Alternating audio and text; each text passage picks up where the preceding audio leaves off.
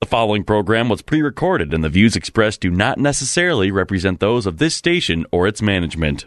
It's time now for a smart, plain talk regarding politics, Israel, and the law. This is the Victory Hour with Andrew Parker of Parker Daniels Kibort. Wise counsel, winning results. Now, here's your host, Andrew Parker. I'm impressed with my attorney, Bernie. I'm impressed with his influential friends. He's got very big connections, and I follow his directions. Bernie knows his way. It's Sunday, around, so 4 o'clock. Do what Bernie What does that mean? It means it's the best hour in radio of the week. With my It is the Victory. Hour. I'm Andrew Parker, and I'm impressed. as you know, every week, every Sunday, 4 o'clock, boxes we are boxes. It's a on 1280 AM, The Patriot, talking politics, Israel, and the law. And I welcome you once again, and I thank you for joining us, all of our regular listeners, of which we have many coast to coast, listening live or live streaming. Calls from New York to Florida, up here, certainly in Minnesota, down to Texas, and over to uh, California. We even go overseas. Got listeners uh, in Israel, in the st- Jewish state of Israel, uh, as well as in the uh, UK and uh, Australia. Did you see they recently uh, elected a left government in Australia after nine years of a conservative, uh, or at least right of center government running the country of Australia. They have gone to a left government. We'll see how that works for them. We are honored today to have a very special guest on the Victory Hour. Recently endorsed Republican candidate for governor, the state of Minnesota, Dr. Scott Jensen. But he is not a newcomer to, to the Victory Hour. Oh, no. He is now, uh, this will be his fourth visit to the show. Uh, and uh, I believe the first and second visits were even before he was considering or certainly announced uh, his run for governor. As Dr. Jensen has an acute understanding of the issues that are facing us all today in a number of areas, uh, not least of which as it relates to healthcare, as it relates to medical care for all of us during a pandem- uh, pandemic and post pandemic period. We're going to talk to Dr. Jensen uh, about that, as well as a number of other issues, including uh, opening discussion about a debrief on the Republican National Convention or uh, State Convention. And uh, it was an interesting convention, no doubt. Uh, we'll get an update from someone who's right there working the floor victoriously. As many people, when Dr. Jensen first announced, didn't give him much of a chance in the Republican Party. He's a newcomer. He's, he's an outsider, if you will, in politics. He's not a politician, uh, lifelong or otherwise politician.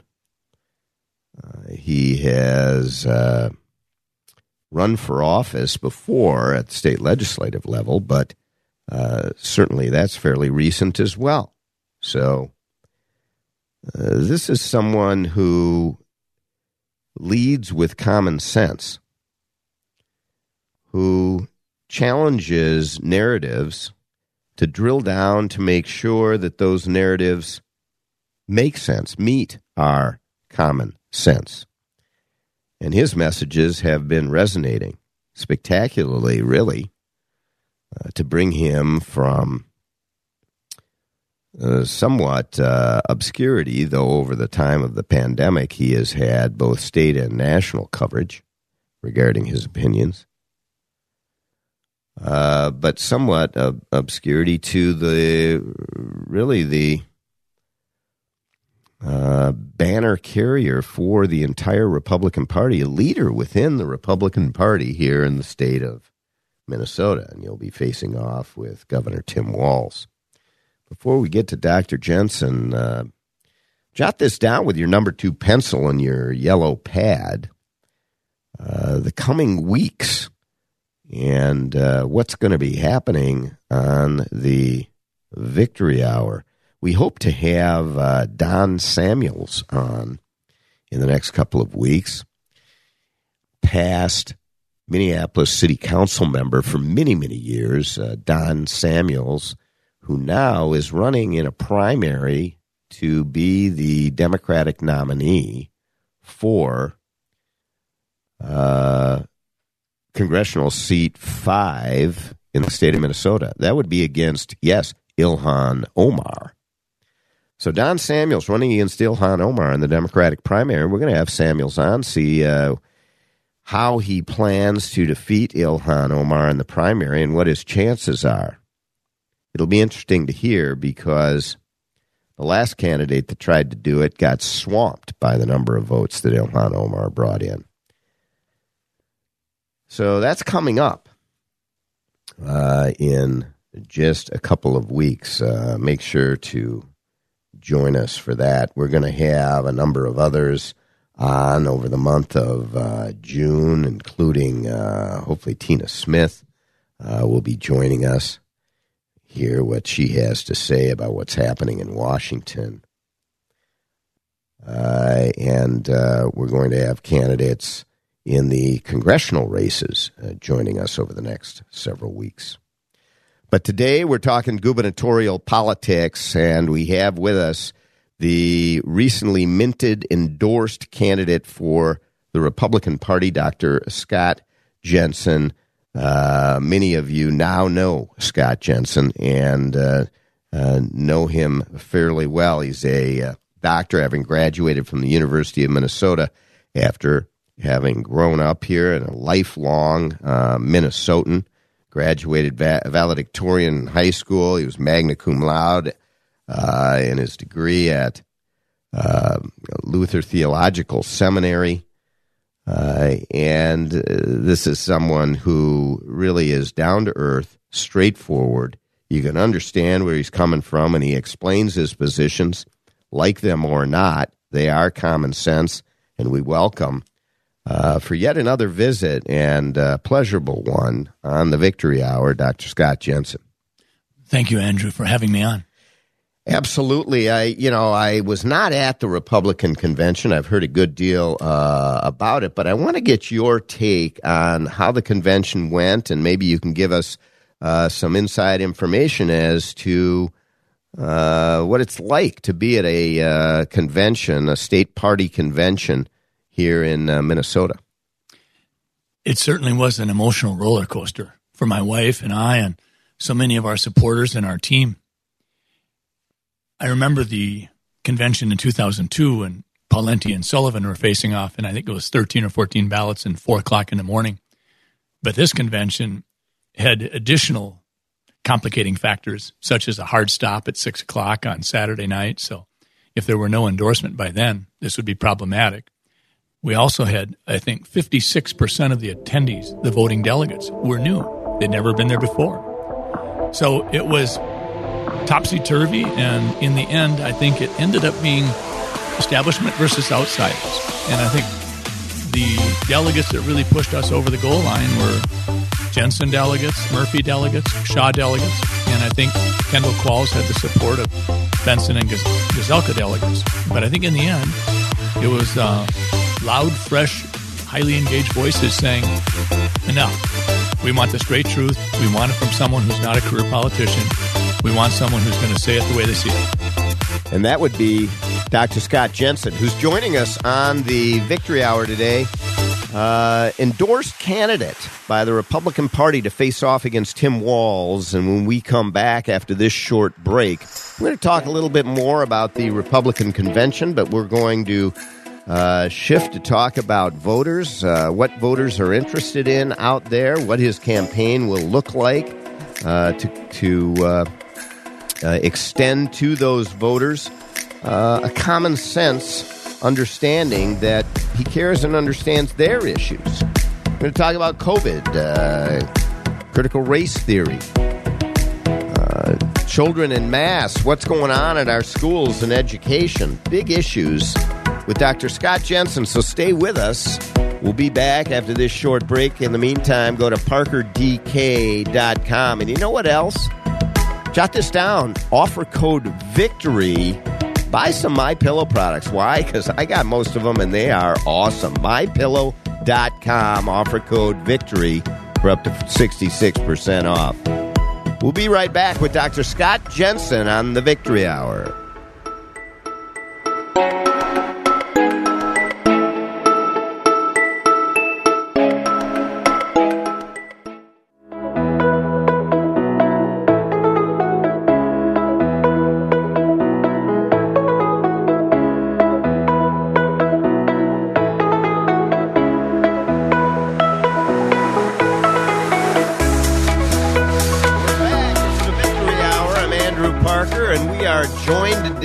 By repeat guest, special guest, though, uh, Dr. Scott Jensen. And this time he comes to the Victory Hour carrying the endorsement of the Republican Party in the state of Minnesota to run for governor against current Governor Tim Walz. Jot this down on your yellow pad and with your number two pencil. I've got my sharpener right here, the Boston hand crank sharpener. And uh, you know, because electronics oftentimes break down, I rely on my Boston hand crank. Never a problem. And as a lawyer, you got to make sure you got writing utensils and they work. So i am uh, ready, and I hope you are to jot this down. Next week, Memorial Day weekend, on the show, congressional candidate for the first congressional district in the state of Iowa, Zach Nunn, uh, will be with us. Military veteran Zach Nunn running for Congress to uh, turn a Democratic seat down in Iowa red. And I think he's got a very good shot at doing it. You will be very impressed with Zach Nunn. Uh, so listen, uh, next week on uh, Memorial Day uh, weekend uh, to the Victory Hour for Zach Nunn, who will be joining us. So we turn uh, back to uh, Dr. Scott Jensen, who's with us and uh, running for governor. He just got the endorsement last week. He was talking on the other side of the break about the endorsing convention. Maybe you can give us a little bit of detail of how the ballots uh, went and and kind of put people in the room. Is what is the feel at a convention? Many of our listeners have never been to one. The election really, excuse me, the convention was almost fever pitch because the ballots would take place and the actual voting would take about five minutes.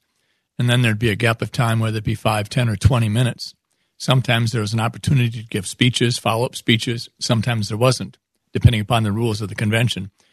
But in between the ballots, you were busy working the floor, talking with people, finding out what might hold them back. We were seeing people drop off if they weren't meeting the criteria. 10, 15%, they would be dropping off automatically. And then the question would be would that candidate swing their votes to one of the other candidates that was still on the ballot? So there's a lot of conversation, and literally the word that comes to my mind is bedlam. It was noisy. And as we got into the uh, later ballots, the seventh and eighth and ninth ballots, excuse me, seventh and eighth ballots. How many ballots did it go total? I believe it went to nine ballots. Okay. but the latter ones, initially I was in the lead the first couple of ballots. Then it sort of leveled out, and it was very apparent that there were three candidates at that point um, Kendall Qualls and uh, Mike Murphy and myself. And then Mike started to lose some some support, and he recognized that. And Kendall and I were both, if you will, gaining some of the people that were leaving Mike's uh, balloting and his voter block. And at one point in time, I think Mike realized that he had the opportunity and, the, if you will, the presence to say, okay, I can have a huge impact on this this outcome. And so I think he had conversations with both camps. I'm not privy to what the conversation was with the Qualls camp, but when he came to me, uh, I said that I was extremely impressed with Mike Murphy's ability to engage the issues in sort of a, a raw American style. It wasn't filled with language that might be difficult to understand or that might be potentially twisted either way. Mike was very clear cut, and he has an ability to energize the audience. And I think that from my perspective, I told Mike I, I would love to have his energy, uh, his counsel, and his support. And I also would like to continue the relationship I have with him because Mike was the first one on the trail, and I joined about a month later. And so we've had a chance to build a relationship over 15 months.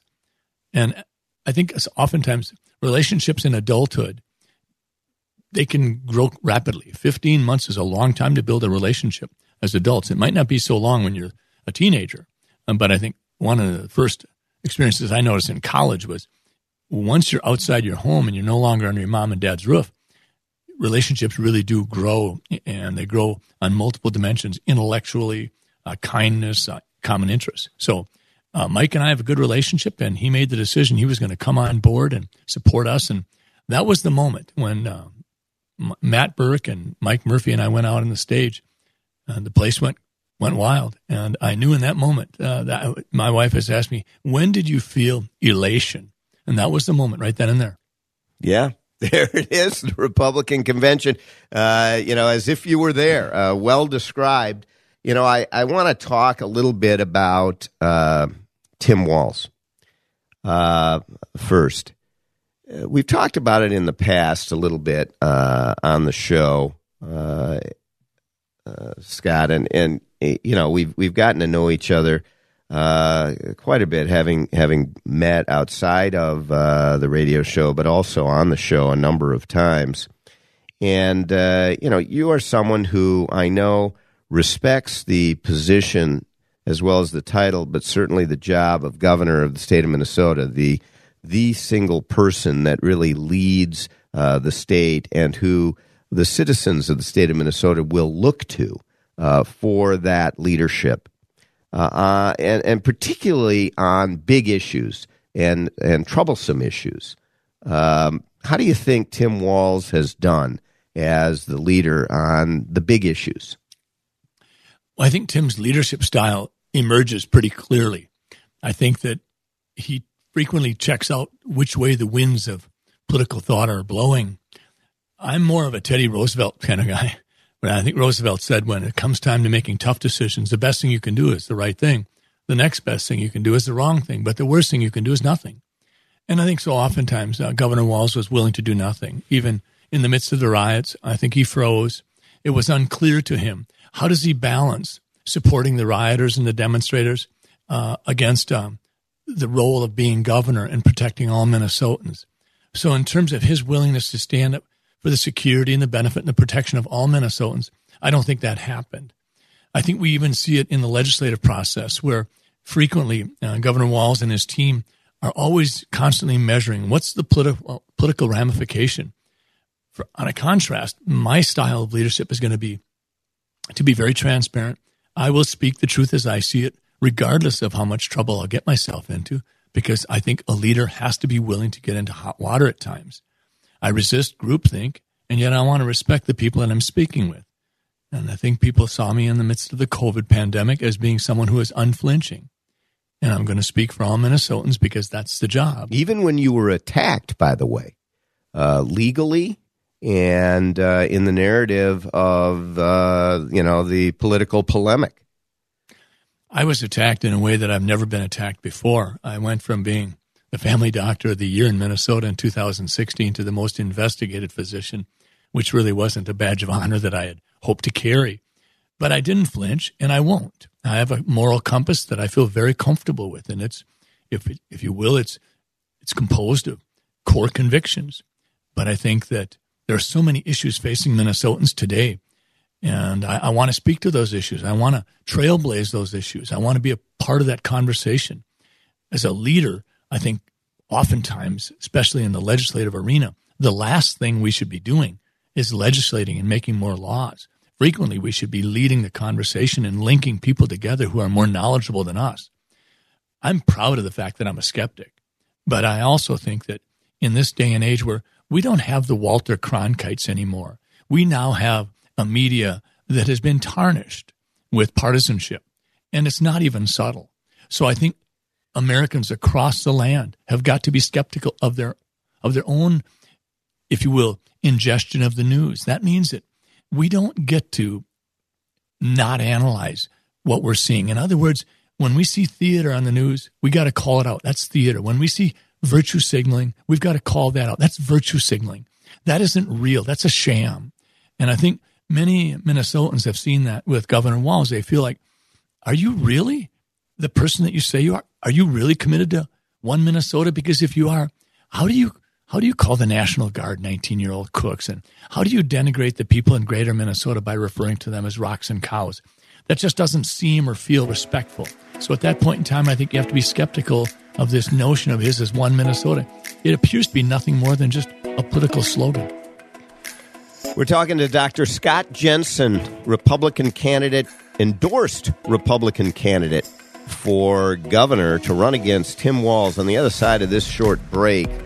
Uh, we're going to talk about the key voter that will likely decide the election for governor in the state of Minnesota. There are many voters in outstate Minnesota that are going to vote for the Republican candidate no matter who they are. There are many voters in Minneapolis and St. Paul that are going to vote for the Democratic candidate no matter who they are, no matter what they say. The deciding voter may well be that suburban voter in the state of Minnesota. We're going to talk to uh, Dr. Jensen about how he speaks to that voter and how he gets them back to vote red when in the last election many of them voted blue. And I want to hear from Dr. Jensen about the comparison uh, that he can shed between himself to that suburban voter and Governor Tim Walz. It'll be interesting. Stay with us. We'll be back after this short break. Again, go to parkerdk.com, premier law firm downtown Minneapolis, and we are broadcasting right now from the Parker Daniels Kibort Studio at the premier litigation law firm in downtown Minneapolis. PDK. Go to parkerdk.com. We'll be right back.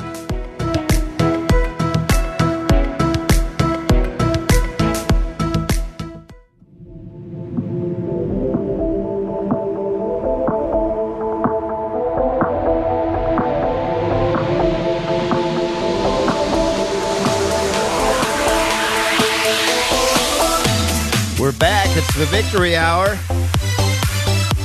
I'm Andrew Parker, and I'm here today with our special guest, Republican endorsed candidate for governor, Dr. Scott Jensen, and we're talking about the issues now. We're talking about the comparison between how Dr. Jensen would handle or would have handled some of the issues facing the governor of the state of Minnesota versus how Tim Walz handled them and how we can expect him to handle them uh, going forward. And as I mentioned on the other side of the break, speaking to suburban voters may be the critical difference in winning this upcoming uh, election.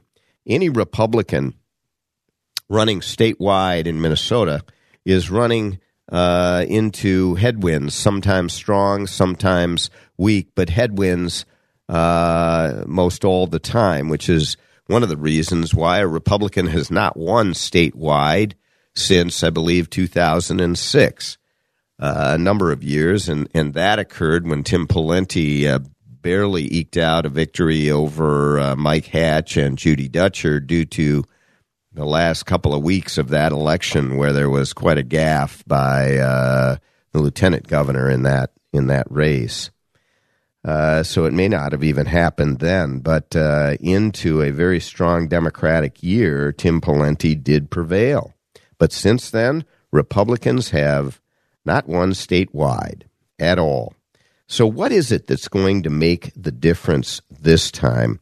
Let's talk about how we speak to suburban voters about COVID and about Tim Walz's handling of COVID, about his handling of lockdowns, mask requirements, vaccine requirements, and how you might have handled it uh, differently, Dr. Jensen.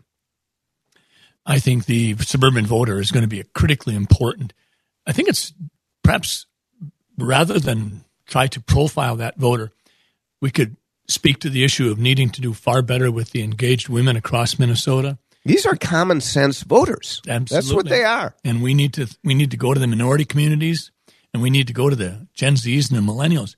But I think what we need to do is, and I'm not sure the Republican Party is so, so good at this, but we need to ask questions before we preach. We need to ask, is your life better than it was two years ago? Do you feel freer? Do you feel like government has stayed its course or do you think it's expanded at a rate that you never would have thought possible? Are you feeling safer? Do you feel okay about letting the kids out in the front yard? Are you able to get the baby formula you need? Is it okay that you're spending nearly $100 to fill your gas tank? Do you think that the supply chains are uh, in the process of being repaired, or do you think it's going to get worse? Are you able to buy an appliance when you need it? And I think when you ask these questions, I think we're seeing over and over again a profound skepticism. I'm asking people, is California the role model you want us to follow? Because I think when you start asking those questions, what you start to do for people is you're elucidating what Governor Walz has been about in his policies. I would say this that the lockdowns clearly have not provided the kinds of public health guarantees that you won't get the disease. I think the concept of one size fits all has been an absolute sham. The idea of treating Kittson County in northwestern Minnesota the same as Hennepin County is unbelievably irresponsible. I think when you when you look at the policies that created a pipeline of active disease into the nursing homes, and the response at that point was to lock families out and lock patients in. This caused numerous deaths, frequently having nothing to do with COVID, frequently having to do with the fact that the medication programs were off kilter because there was no advocate, there was no family member. Frankly, even physicians quit going to the nursing homes you know, with there, the same regularity. There were 12,800 deaths, I believe, is the latest count, or, or something in that range, uh, deaths in the state of Minnesota from COVID, according to the manner in which they count deaths from COVID, which we've talked about in the past as a question mark. But even accepting that number uh, as true, I went and tried to do some research to get a breakdown by age of of of the uh, deaths to to see whether well did we take care of those who were most vulnerable? Or did we have these wide sweeping policies across the entire population and not focus on uh, the the age categories that were? And I couldn't find on the Minnesota website a breakdown by age of those who died as if they didn't want anyone to know that. And I looked fairly deeply. I'm sure, you know, it may well be there and I missed it. Uh, the Department of Health has repeatedly demonstrated a willingness to reshape what they're telling us. They've done that over and over again. If the data looks too encouraging, it was knocked down. We saw that over and over again. I think that we saw the goalposts being moved. Everybody in Minnesota wanted to play their fair share and do their part in the beginning when it was to flatten the curve and not overwhelm our healthcare facilities. But we saw the goalposts being moved quickly. We saw models that had no sense at all. We had young people involved in creating a model that would devastate businesses, and that was okay for people. We saw emergency powers used not as a response tool to an emergency, but it was used as nothing more than political leverage as uh, budgets were fought over. We saw a total lack of transparency. We saw science absolutely sacrificed at the altar of political science as we were told that natural immunity had no play in this COVID pandemic, which now finally people are recognizing that that's not true. And that's I mean, something you've been saying for a long time. And and and uh, the governor and Jan Malcolm, his uh, his his you know, secretary of health up there in the cabinet uh, t- took the position that oh no, you know, let's let's get a uh, let's file a complaint against Dr. Jensen, so he has to. And you know, well, they didn't, but but others uh, were investigating you uh, for taking positions that now they are taking. And as it relates to this vaccine, I read an article this week uh, where uh, vice president of Pfizer, who knows about the issues related to these vaccines, made the statement that the idea of universal vaccination, required vaccination, anyone who pushes that should be guilty of crimes against humanity. That is a quote from him. And this is someone inside as vice president uh, of of uh, Pfizer, and I assume because people all have different issues. Universal vaccination, good idea? Absolutely not.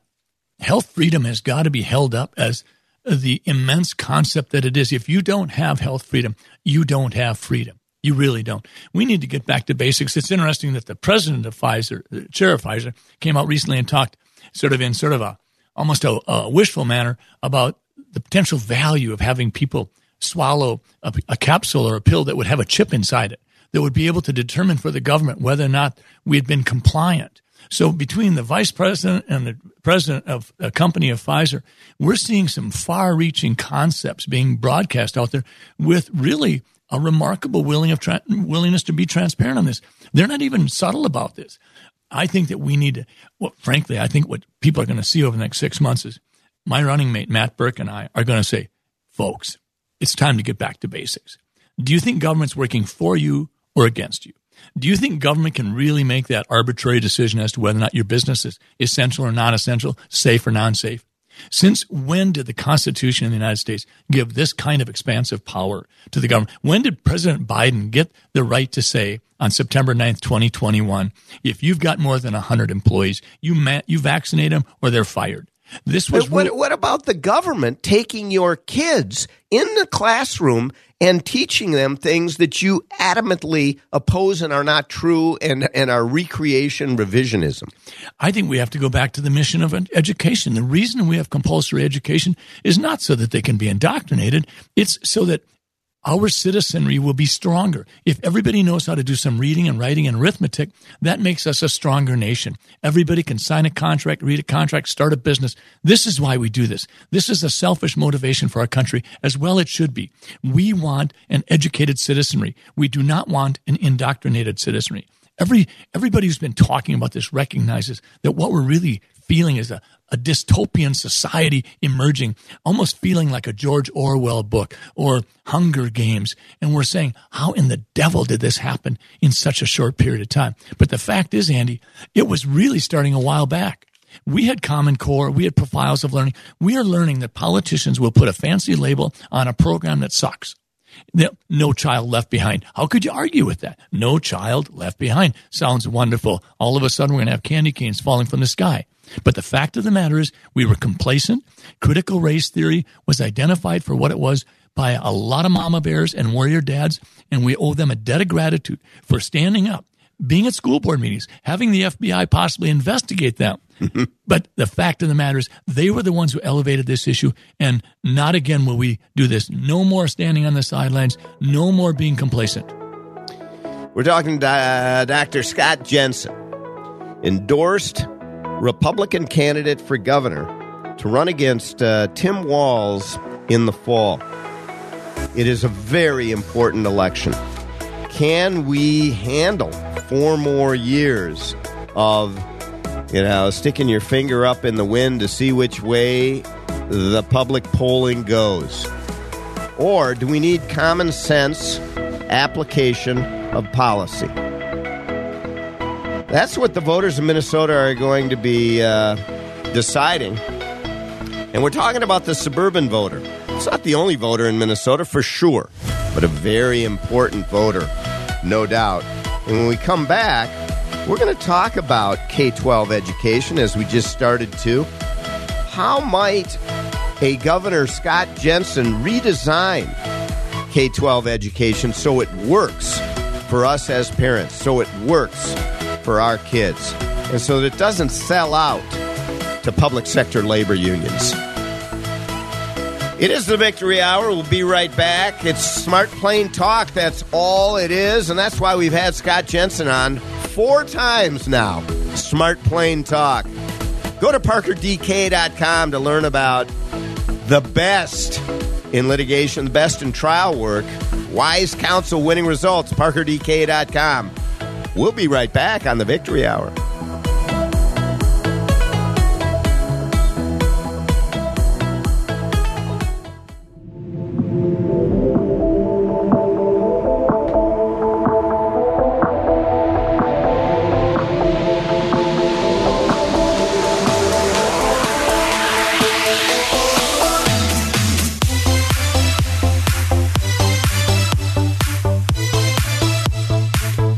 Back. It's the Victory Hour. For our final segment, talking with Dr. Scott Jensen, endorsed candidate for governor of the state of Minnesota to run against uh, Governor Tim Walz. And we have shifted our attention to uh, education, public education, K 12 education uh, in Minnesota, and what our kids are being taught. Uh, you know, many have been wringing their hands, many parents have been wringing their hands over the control that the public sector labor unions have in our education system. And the Democratic Party has not just allowed that to happen, but they've championed it. In fact, uh, as you know, uh, Dr. Jensen was in the state legislature before uh, he decided to uh, run for governor.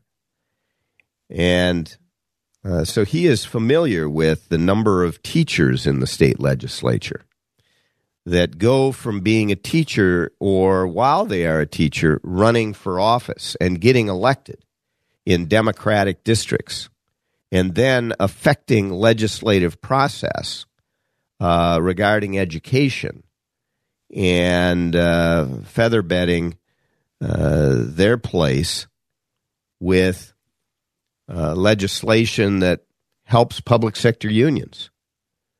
They put teachers in to make the decisions in the legislature as well as in our classroom.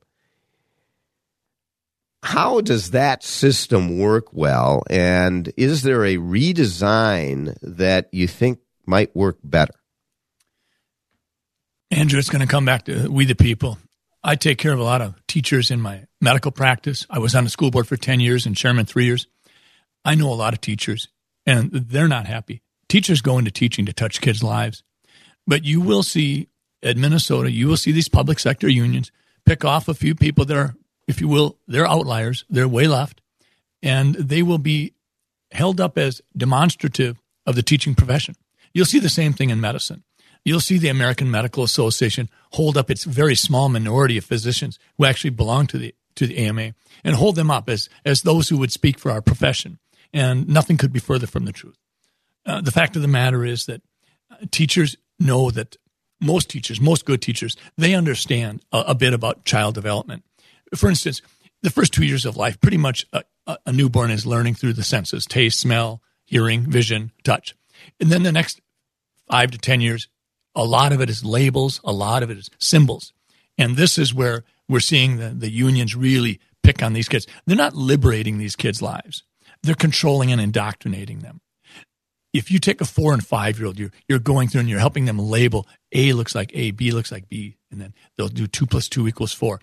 That's where they're really susceptible to all these labels. So what the Ed Minnesota is doing is they're saying, well, we're going to highlight not the commonalities between Johnny and Janie, we're going to highlight the differences. We're going to say that you are oppressed or you are a racist or you are superior or whatever. It makes no sense at all. We have to we have to be rec- cognizant of how do we develop as humans because once we get to that age of 10 to 12 we become more concrete sequential and finally in the teen years we start to become more abstract thinkers. But I think Ed Minnesota is taking advantage of kids' developmental stages at every level, not because they want to do what's right for the child's development, but because they're most susceptible. This is at one level or another. It's brainwashing. We have got to go back to the mission of what we're trying to do. And we're trying to make it so that our kids can dream dreams and achieve their full potential. We have in Ed Minnesota and its policies an increasingly problematic performance level. In Minnesota, we underperform many cohort groups in Mississippi. And I'm not dinging Mississippi on that, but that's never what we aspire to. And yet, we, and it's not what we were. I can tell you, when I was, uh, you know, going to school, we were championed as one of the best education systems in the entire country. Top three over and over again. It's not happening anymore. And then you could say, well, it's, it was because there's not enough dollars. Hogwash. There's plenty of dollars. We're spending 50% more per student than many other states. And the fact of the matter is the achievement gap, gap is growing. Most teachers recognize that we are in a real problematic area. And so I have said very clearly the solution is it's some way or another we have got to inject some competition into the system. When I was on school board, I learned very quickly that you can't expect a school board to literally change the culture of that school district. It has to come from a fire in the belly of the three key stakeholders the students, the teachers, and the parents. That's where it has to come from. So, what we need to do is we need to elevate homeschooling, private schools, charter schools, any kind of school. We need to let dollars follow the kids. We need to do it in such a way that there are no strings attached so government doesn't get to poison all these other options out there. And when we do that, what'll happen is a rising tide will raise all ships and you will see the public K through 12 system get on board and you will see Ed Minnesota diminish in its importance because the three key stakeholders, the parents and the teachers and the kids, they will be absolutely committed to making sure that their school rises to the top. And the diminishing is Ed Minnesota, you're talking about the public sector labor union. That is the public sector right. labor union. And they have been Machiavellian in their approach to influencing our society. Yeah, because, you know, I, I believe you are supportive of this, Dr. Jensen, for poor kids in particular, for poor and minority kids and, and, and others who's have not had the ability to get the education that some others uh, have had. Uh, money from the state can be provided to allow their parents to make decisions as to what uh, and where their education is provided. Andrew, you're spot on. Absolutely spot on. I mean, I spent a lot of time in the urban areas of St. Paul and Minneapolis over the last 15 months, and we are literally holding back many minority kids that just can't, if you will, get access to a better situation for them. I have seen kids in my medical practice for the last 40 years where sometimes something just as simple as changing the school district that they attend, maybe a school district that had a high emphasis on perhaps sports and moving to one that had a high emphasis on the trades or industrial arts or woodworking or metalworking and drafting and things like that. It made all the difference for a young person. Parents know best where their kids will flourish and succeed, where their kids might grow a dream and then go pursue that dream. It's not happening. Ed Minnesota doesn't give a rip about an individual kid. They are all about their power and control, and they have proven that over and over again. And that why, is why, Andrew, our campaign has been receiving so many checks from parents and a note to go with it saying, never voted Republican before in my life, never donated to a Republican in my life. But this time around, you're the guy, Doc. We expect you to stand up and fight for us. And this is coming from often wealthy, affluent suburbs. We are making a difference. There is a movement growing. And I think that's why you'll see uh, Tim Walz's team just absolutely, you know, go after me. They, they know we're over the target because we're going to speak candidly. We're going to speak skeptically and we'll entertain the issues, even if it's a hard conversation fraught with challenges for someone who's typically po- supposed to be a politician. I will not be a politician. What role, you know, I've been asked this uh, by a few people who were intrigued by your selection of uh, Matt Birk as lieutenant governor. In the past, lieutenant governor has had little or no role unless an emergency has occurred. Uh, what what is your sense of the role Matt Birk will play, both in the campaign, but more so uh, if you are able to uh, get elected and he is lieutenant governor of the state of Minnesota? Matt will virtually be uh, an equal co-partner I mean, it's like uh, flying an airplane. I, I fly planes for the last 30 years, and uh, you've always got left seat, right seat. And uh, Matt Birk is a person of impeccable character. He is a determined individual who doesn't know how to, to not succeed. And he has a skill set that I don't have. He's got a degree in economics from Harvard. He's a bright guy. We're going to divvy up the work, and we're going to govern Minnesota together in a way that hasn't been done in my lifetime. That is Dr. Scott Jensen, endorsed candidate uh, by the Republican Party to run against Tim Walz for governor of the state of Minnesota. We're going to try to have Matt Birk on the show down the trail uh, to give that one two punch for the Republican candidacy. He's got a perfect face for radio. well, we, we thank uh, Dr. Scott Jensen uh, for being on the show today, and hopefully next week you'll be with us again. Until then, have a great week.